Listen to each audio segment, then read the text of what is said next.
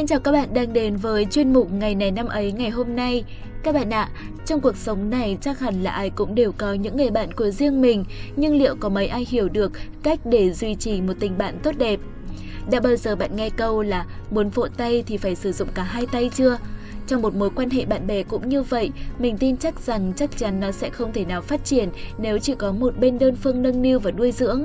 Cái cốt lõi trong tình bạn cũng chính là sự bình đẳng, bình đẳng trong việc cho và nhận. Tuy nhiên, chỉ cho và nhận thôi thì vẫn chưa đủ. Đôi khi chúng ta còn phải biết đến hai từ cực kỳ quan trọng nữa đó chính là tha thứ và quên đi. Muốn duy trì một tình bạn tốt đẹp, ta cần phải học cách quên đi để tha thứ những lỗi lầm của đối phương. Nhưng đừng bao giờ để cho cuộc sống bắt ta phải quên đi những điều đẹp đẽ mà ta đã từng có với nhau.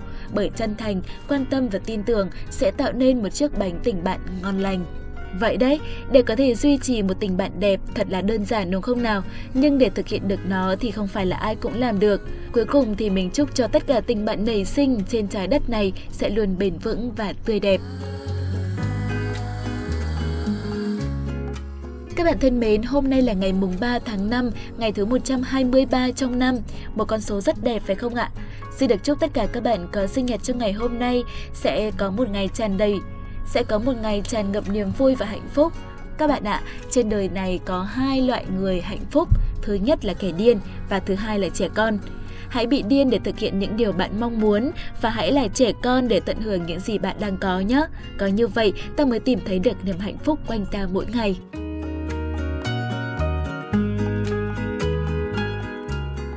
Tiếp tới đây hãy cùng với chúng mình tìm hiểu xem câu danh ngôn được chương trình gửi đến cho các bạn ngày hôm nay là gì nhé. Ước mơ chỉ thành hiện thực khi con người biết nuôi dưỡng nó. Trước khi đi vào ý nghĩa thực sự của câu danh ngôn này thì mình xin kể cho các bạn nghe một câu chuyện như thế này. Ngày xưa, có hai đứa trẻ đều có những ước vọng rất đẹp đẽ. Làm sao có thể thực hiện được ước vọng? Tranh luận hoài, hai đứa trẻ mang câu hỏi đến hỏi cụ già, mong tìm được lời chỉ bảo. Cụ già cho mỗi đứa trẻ một hạt giống và bảo Đây chỉ là một hạt giống bình thường, nhưng ai có thể bảo quản nó tốt thì người đó có thể tìm ra con đường thực hiện ước vọng. Nói xong, cụ già quay lại rồi đi khuất ngay. Sau đó mấy năm, cụ già hỏi hai đứa trẻ về tình trạng bảo quản hạt giống. Đứa trẻ thứ nhất mang ra một chiếc hộp được quấn bằng dây lụa và nói Cháu đặt hạt giống trong chiếc hộp suốt ngày giữ nó. Nói rồi nó lấy hạt giống ra cho cụ già xem, thấy rõ hạt giống nguyên vẹn như trước. Đứa trẻ thứ hai, mặt mũi xám nắng, hai bàn tay nổi chai, nói chỉ ra cánh đồng mênh mông lúa vàng và phấn khởi nói. Cháu đem hạt giống xuống đất, mỗi ngày lo tưới nước, chăm sóc, bón phân diệt cỏ, tới nay nó đã kết hạt mới đầy đồng. Cụ già nghe xong mừng rỡ nói, các cháu, ước vọng cũng chính như hạt giống đó. Chỉ biết khư khư giữ lấy thì nó chẳng có thể lớn lên được. Chỉ khi dùng mồ hôi, sức lực, tưới tắm vun trồng thì nó mới có thể biến thành hoa trái, mùa màng bội thu mà thôi. Các bạn ạ, từ câu chuyện hạt giống này thôi thì đã cho ta thấy được một bài học vô cùng ý nghĩa đúng không ạ? Ai cũng có những ước mơ nhưng mà không ai, nhưng mà không phải ai cũng biết cách để thực hiện nó. Nếu ta ước mơ mà ta không biết nuôi dưỡng, ta cứ gói ghém chúng cẩn thận trong một góc sâu nào đó trong đầu thì chắc chắn ước mơ sẽ mãi chỉ là ước mơ mà thôi. Còn khi ta ước mơ mà ta luôn luôn nuôi dưỡng nó từng ngày, ta cố gắng nỗ lực phấn đấu vì nó thì chắc chắn sẽ có một ngày ước mơ ấy sẽ dần trở thành hiện thực. Tiềm năng của con người là vô hạn nên hãy cứ luôn dũng cảm phấn đấu vì ước mơ của mình nhé. Chắc chắn một ngày nào đó các bạn sẽ hái được quả ngọt.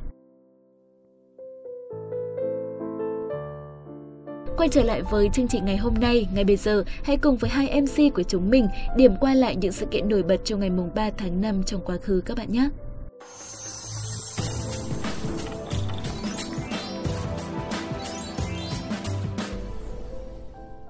Chào mừng các bạn thính giả đã tới với chuyên mục ngày này năm ấy. Mình là cô Đạt và người sẽ đồng hành cùng mình trong số phát sóng ngày hôm nay thì dĩ nhiên vẫn là cô bạn vô duyên nhiều chuyện, xấu tính, Vân Khuê. Gì rồi, nếu đã quen với cái sự chuyên quyền của nữ giới trong cái phòng thu này ở những số trước thì có lẽ là các bạn đang thắc mắc tại sao hôm nay mình lại có thể mạnh miệng trêu cô bạn Vân Khuê mà lại không sợ hãi gì đúng không ạ? Đấy là do hiện nay thì cô bạn dẫn của mình vẫn đang đeo tai nghe nghêu ngao hát mà chả biết gì về thế giới bên ngoài đấy. Này Khuê ơi, Khuê. Ơ, ơ, ôi thôi chết Vân Khuê xin chào các bạn thính giả và xin chào Quốc Đạt. Mọi người cho Khuê xin lỗi nhé bởi vì đã hơi lơ đãng một chút rồi ạ. Ừ, suốt ngày lỗi với trả lầm cứ xin mà chả thấy thay đổi gì cả. Này nhá, Khuê còn chưa thể mắng Đạt bởi vì cái tội bắt đầu chương trình rồi mà không gọi Khuê đi nhá. Còn không biết là trong lúc người ta đang nghe nhạc lơ đãng thì có nói xấu gì người ta không đấy. Ừ, không không, không hề nói xấu gì Khuê cả đâu, yên tâm đi. Cứ liệu liệu đấy nhá, Khuê về sẽ nghe lại chương trình để kiểm chứng những gì mà Đạt đã nói. Còn bây giờ thì chúng ta sẽ cùng bắt đầu số phát sóng ngày hôm nay với việc điểm qua những sự kiện chính của ngày mùng 3 tháng 5.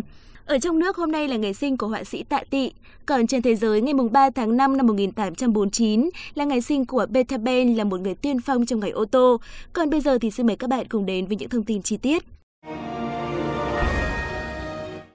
Các bạn thính giả thân mến, họa sĩ, nhà thơ, nhà văn Tạ Tị sinh ngày 3 tháng 5 năm 1921. Từ khi còn là một sinh viên, Tạ Tị đã thành danh khá sớm. Năm 1941, nhờ nhận một giải thưởng tranh, ông đã được đến thăm kinh đô Huế Năm 1943, ông tốt nghiệp tại trường cao đẳng mỹ thuật Đông Dương. Cùng với các họa sĩ Bùi Xuân Phái, Lê Quốc Lộc, Mai Văn Nam, Lương Xuân Nhị, Tạ Tị từng là một trong những người thầy dạy mỹ thuật đầu tiên ở Liên khu 3 trong kháng chiến chống Pháp. Giai đoạn đầu của sự nghiệp, ông cùng với những họa sĩ khác như Nguyễn Gia Trí, Lê Phổ, Nguyễn Tư Nghiêm vẽ nhiều bức tranh sơn mài về tĩnh vật. Sau này, ông tự nghiên cứu tranh sơn dầu, Tuy nhiên, trong khi hầu hết những họa sĩ Việt Nam cùng thời chọn lựa khai phá hội họa theo cách truyền thống, thì Tạ Tị đã vấp phải nhiều khó khăn hơn khi ông rẽ sang con đường hội họa mới.